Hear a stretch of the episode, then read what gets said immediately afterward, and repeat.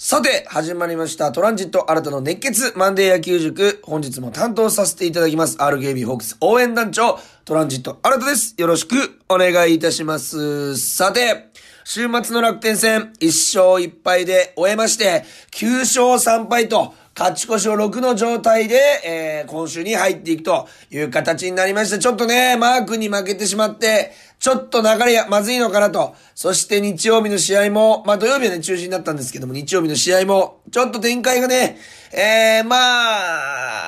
あ、途中盤、中盤で同点追いつくんですけども、そこからちょっと良くないかなというところでの逆転勝ち、見事な逆転勝ち。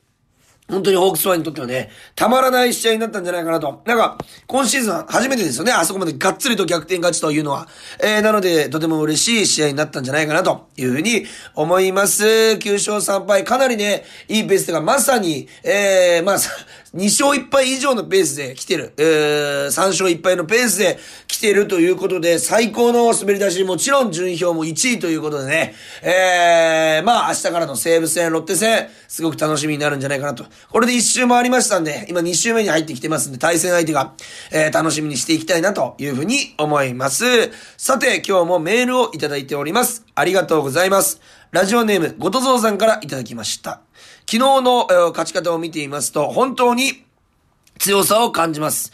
昨年ほどではないですが、いいスタートを切っていますねと、先発の大関投手が降板した後のリリーフ陣の完璧な投球と、相手のミスに乗じての逆転劇、二桁得点をするチームより、こういう勝ち方をするチームの方が強さを感じますと、まさにおっしゃる通りだと思います。まあね、対象した後は、えー、ちょっと打てないような試合が来たりとか、いうことございますけども、ホークスはちゃんとね、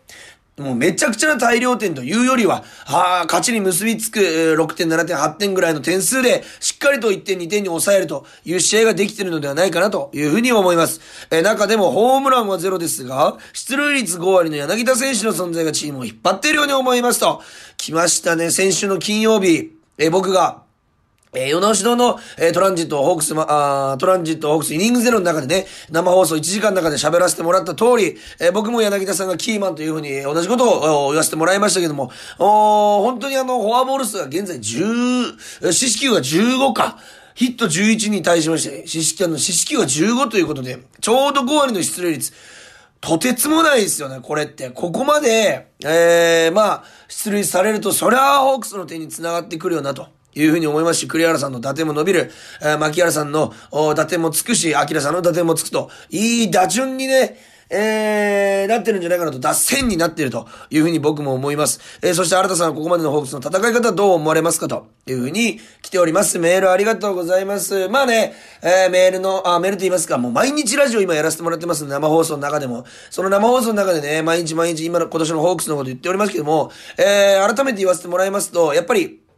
今年のホークスの戦い方、去年と何が違うのか。一番の大きな違いは、ツーアウトからのタイムリーヒット。ツーアウトからの得点。これが多くなったなという印象でございます。えー、ランナー残塁が少ない。そしてツーアウトからチャンスを作っても点数取れるし、もちろん、えー、ツーアウトになる前にチャンスを作って、で、凡退してしまって、ツーアウトになってしまってもそこから点が取れている。えー、素晴らしい野球ができているんじゃないかなというふうに思います。やっぱりツーアウトからの得点は、えー、守備からするとダメージがでかい。そしてバッ、えー、攻撃側からすると、勢いに乗れると。その後の守備とかにも繋がっていきますし、このね、二つのメリットを自分たちが上がって相手を下げることができる。この二つのメリットからも、ツーアウトからの得点とても大きいと思いますんで、ホークスこれからも続けていってほしいなというふうに思います。続きまして、ラジオネーム、兄はサードで3番さんからいただきました。サード3番かっこいいね。俺も憧れてた最終的にはね、3番ショート憧れてましたけど、小学生の頃はずっと3番サードに憧れてたな。ああ、わかりますよ。新田さん応援団長効果のおかげで、ホークスは順調な滑り出しですね、と。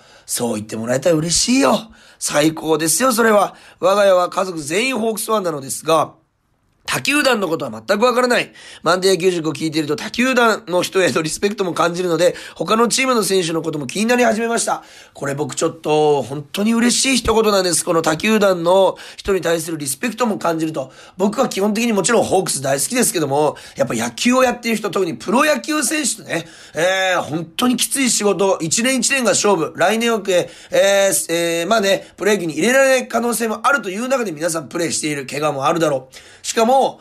シーズン通して活躍しないといけないので、怪我したらね、もう自分にとってはマイナスなんですけども、その怪我をね、えー、帰り見ず、一球一球にね、全力で、えー、プレイして、飛び込んで、怪我を恐れず、一球一球に命かけてる選手見ると、やっぱりプロ野球選手、ホークス選手はもちろん、他の11球団の選手も、えー、本当にすごいなと、っていうか、ありがとうございますという気持ちしかありませんので、えー、そこをね、リスナーさんの方々に、えー、感じ取ってもらえてるというのは僕も嬉しい。えー、今一人だけホークスに移籍することができるなら誰をホークスに呼びますかと、いい質問ですね。面白いね、この質問。なるほど。そうね。いや、それはもちろんね、山本由伸さんとか、えー、佐々木朗希さんとか、それこそこの前負けた田中正宏さんとかもそうですけども、もちろん、まあ、ホークスにとってね、必要な人材、えー、ではありますけども、そうね。ホークスに移籍することができるなら、これ日本球界ってことだもんね。メジャーリーグならもちろん千賀投手をね、呼び戻したいですけども、もちろんメジャーでの応援もあるんですけども、そう、むずいね、これ。ほあ、あ、11球団他から これなかなかいい質問ですね。どうでしょう。悩むけども、まあでも、今のホークスのまあ、選手のバランスを見ますと、えかなりいいバランスで来てると。いう中で、うーんまあ、ジャイアンツに移籍した松田さんとかがね、それはチームの雰囲気をさらに良くしますから、松田選手はもちろん帰ってきていただきたいっていう気持ちはありますけども、やっぱり現実的に見ると、ホークスは左バッターで、えー、が多くて、右の対応が足りてないというところからしますと、やっぱ右の、長距離砲、例えばジャイアンツ、岡本和真さんだったり、ヤクルト山田哲人さんだったり、西武山川穂高さんだったりというね、この右の大砲がやっぱり欲しいなというふうに思いますね。右の大砲が来てくれると、ホークスの打線、一回りも二回りもなんかちょっと分厚くなるような気はしております。うわー難しい質問。ありがとうございます。3番サードさん。サードで3番さんか、兄は。ありがとうございます。さて、えー、まだまだ質問来ております。ありがとうございます。えー、シンプルにどうして野球が大好きなんですかと いいですね、いい質問。素晴らしい。このね、30分のラジオでは語りきれない、えー、僕は、ね、それを小分けにしてね、1年半ぐらい、1年ちょっとぐらい今出させていただいております。どうして野球が大好き？なんな、なんでだでしょうね。なんか、でも俺の中では、野球だけなんですよね。最後の一球まで何が起こるかわからないスポーツ。他のスポーツがどうこう言うわけじゃないですけども、例えば他のスポーツ、時間で仕切られてるスポーツって、もうある程度残り1分とか30秒になったら逆転不可能ってわかるじゃないですか。ただ、野球は最後の1秒2秒になっても、1球2球になっても、まだ逆転のチャンスがあるという、最後まで全力応援する方もできるし、最後まで一緒にプレイできるスポーツなのかなと。いうふうなものもありますし、えー、まあ、えー、これは恩師からもらった言葉なんですけども、う最高の個人スポーツであり、えー、最強の集団スポーツであるという言葉もらったんですけども、本当に1対1、究極は1対1なんですよ。バッター対、えー、ピッチャー。えー、ピッチャー対、えー、ランナー、えー、ピッ、キャッチャー対ランナーとかね、えー、バッターが打ったボールに対する、対守備とか、えー、一人対一人なんですけども、やっぱり9人対9人、ベンチ合わせたら、えー、20人対20人、えー、チーム合わせたら、あ多いところで100人対100人、えー、ファン合わせたら多かったらね、十何万人対十何万人と。いう試合が行われてると僕は思ってるんですよ。そう考えると、全員がね、その一球に向かって全力になれる、本気になれるスポーツ、これが野球ではないかなと思いますんで、それが魅力かなというふうにに思います。ありがとうございます。続きまして、これ女性の方かな。牧原選手はなぜあんなにバッティングがすごいんでしょうかと。いただいております。ここで牧原さんのスーパー裏話また入手しましたんで、じゃあ、ちょうどよかったんで話させていただきたいと思います。これ、球団関係者の方から聞いたんですけども、牧原さん、本当に小柄、あプロ野球選手からしたらもちろん筋肉質ですし、トレーニングもされていますので、えー、僕もね、プライベートで一緒になった時とかも本当に改めて胸板も厚いし、腕も太いし、体幹もしっかりしてて、強い体を持ってる選手だなと思うんですけども、あの小さな体、まあ、小柄な体で、なんであんだけ飛ばせたり、いい打球が打てたり、率が残せるのか。これは、やっぱり、この、まあ野球センスもありますけども、本当に本人のね、えー、まあ努力で培われたもので、えー、やっぱり体の大きい選手と常日頃、高校の時もね、強い情報高校というところ出身で、周りはね、大きい体の選手ばっかりだった。ホークスに入ってきてなんか特に負ける選手一番ちっちゃい方だった。その中でも、負けないというやっぱ強い気持ち、この絶対にあの人より上に行くんだっていう強い心がまずそう動かさせてるんですけども、やっぱりは先ほども言いましたけども、体幹ですね。芯が、あ体の芯が強い強いですので、えどんな体勢になっても芯に当てることができる。うん。体の芯が強い分、えー、バットコントロールもうまくいってますんで、どんな球、急速にも、あ速い球、遅い球対応できる。アウトコース、インコース、高め、低め、全部に対応できる、え、力を持っている。これが牧原さんの強さ。そして、えー、率が上がってきても、積極的に初球から振りに行ける。えー、この、凡退を恐れない、やっぱりメンタルが、あやっぱり牧原さんの強みじゃないかなというふうに思いますし、裏話でいきますと、まあね、あの、沢手投手というね、元ホークスの、まあ、守護神、キングオブクローザー、あーというね、名前もついておりましたけど、沢手選手が日本に来て一番驚いた選手は、牧原大成さんらしいんですよね。えー、牧原大成選手に一番驚いた。これなぜかと言いますと、ユーはなぜ、彼はなぜ、えー、まあ、えー、あんなにちっちゃいのにあんなに遠くに飛ばせるんだと。あんな選手メジャーリーグにいないと。あんなに小さな体で遠くに飛ばせる選手、日本にしかいない。そして牧原さんしかいないというふうな驚き方をしていた。さらに、えー、牧原さんのバッティング練習を見ていた、えー、元巨人、えー、キャプテン、キャッチャー4番、あ今ね、コーチやられてる安倍晋之助さんが、えー、交流戦とかオープン戦の時に、えー、ジャイアンツの選手を集めて、牧原選手のバッティング練習を見させたと。そしてその時に、見ろと。彼のバッティングはとてつもないと。おとにかく、牧原さんからのバッティング、牧原さんのバッティングから学ぶものしかないので、彼の、バッティング練習をよく見るようにというような、あ言葉が出るぐらい、えー、安倍晋之助さんから出るぐらい、えー、本当プロ野球の中でも他球団からも認められている、あそんなところが彼の強みなんじゃないかなというふうに思います。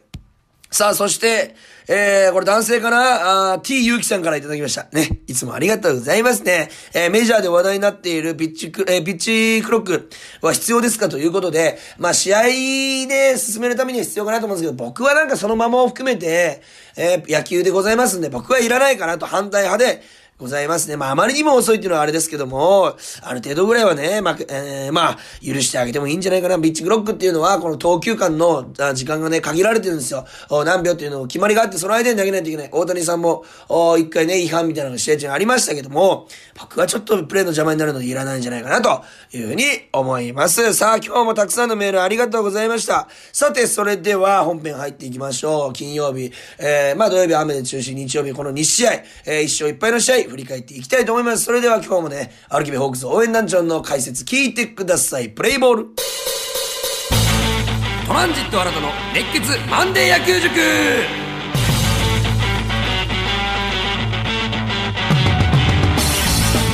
さあ、それでは本編入っていきたいと思います。まずはですね、4月14日金曜日、えー、楽天戦、えー、田中将大さん対和田剛投手の投げ合いで始まった試合をね、見ていきたいんですけども、結果的に3-0ということで、負けてしまいました。えー、まあ、上げ投手はま和田剛さん、えー、投手4回83球3失点なんですけども、これはもう、あの1球、本当にあの2回裏のね、安田さんに打たれた、まあ、あの1球だけだったんですよね、嫉妬はね。まあね、ちょっと5安打打たれたっていうのと、あとフォアボールが、まあ、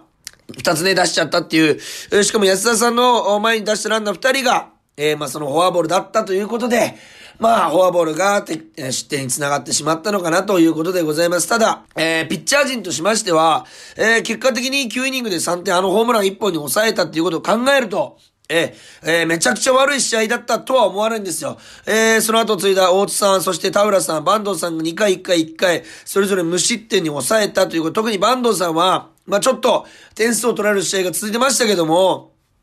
っかりとね、まあ抑えたっていうのがございますので、えー、まあ、えー、そこはまあ良かったところなのかなと。和田選手に関しましては、和田投手に関しては、まあ一球、あの一球に悔やんだということでございます。ただね、相手のピッチャー田中正宏さんに対しての僕のこの、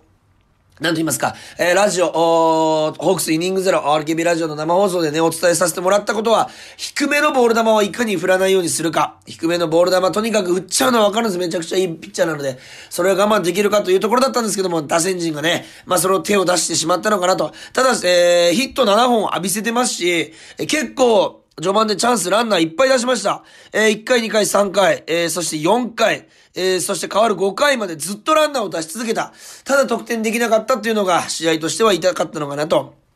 えー、いうふうに思います。えー、まあ、えー、特にね、まあ回、えー、3番ギータさん、4番、えー、栗原選手のチャンス、そして、えー、ランナーが2人出たところですね、2回、えー、7番今宮選手、8番上林選手、この連打が2回もあったんですよ。えー、連打が2回あった、そして4回、5回にも近藤選手、柳田選手の連打っていうのがあったという中で、やっぱりそこに、えー、得点にできなかったというのは、まあまあ、田中正宏さんのギア上げる感じ、あの、ピンチです、えー、を背負った時に、急にね、えー、投球が良くなると言ったような、やっぱ長年のベテランの力、これ見せつけられたんじゃないかなと。まあな、シーズン長いですから、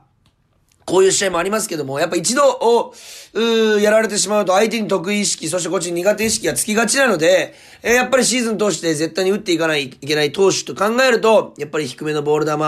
えー、レベルが上になればなるほど、やっぱり、えー、かなりね、あのー、低めっていうのがキーになってきますし、そこを振らされるような素晴らしい変化球を投げてくるといったところを見ると、え、ホークスこれからね、対策必要なのかなというふうに思います。やっぱりですね、よくね、ゾーンを上げていこうという声が飛ぶんですよ。おベルト付近から上の方しかも振らないと。ただ、もともとね、なぜあそこ振ってしまうのかっていうファンの皆さんも思うと思うんですけども、ショートバウンドとかをなぜ振っちゃうのか。もともとはその高さで来てるんですよ。その高さで振ろうと思って、あのー、なんていうんですか、判断したとき、バットを出し始めたときはその高さ。ただそこから綺麗よく落ちてくるので、えー、プロであっても、空振りをしてしまう、えー、まあ、ボール球を振ってしまうということにつながってくるということなんですね。先週は、えー、日本ハム相手に、えー、ホークスの方がヒットが少ない状態で勝っていた。連勝していた。ただ、えー、この試合はホークスの方がヒット3本も多いのに、3点差で負けた。10本ヒット打ったにもかかわらず1点も取れなかった。チャンスを作っても、なかなか点に結びつかなかったんじゃない、のが敗因じゃないかなと。あまあ、そりゃそうなんでございますけども、まあ、えー、シーズン長いですので、えー、こっから、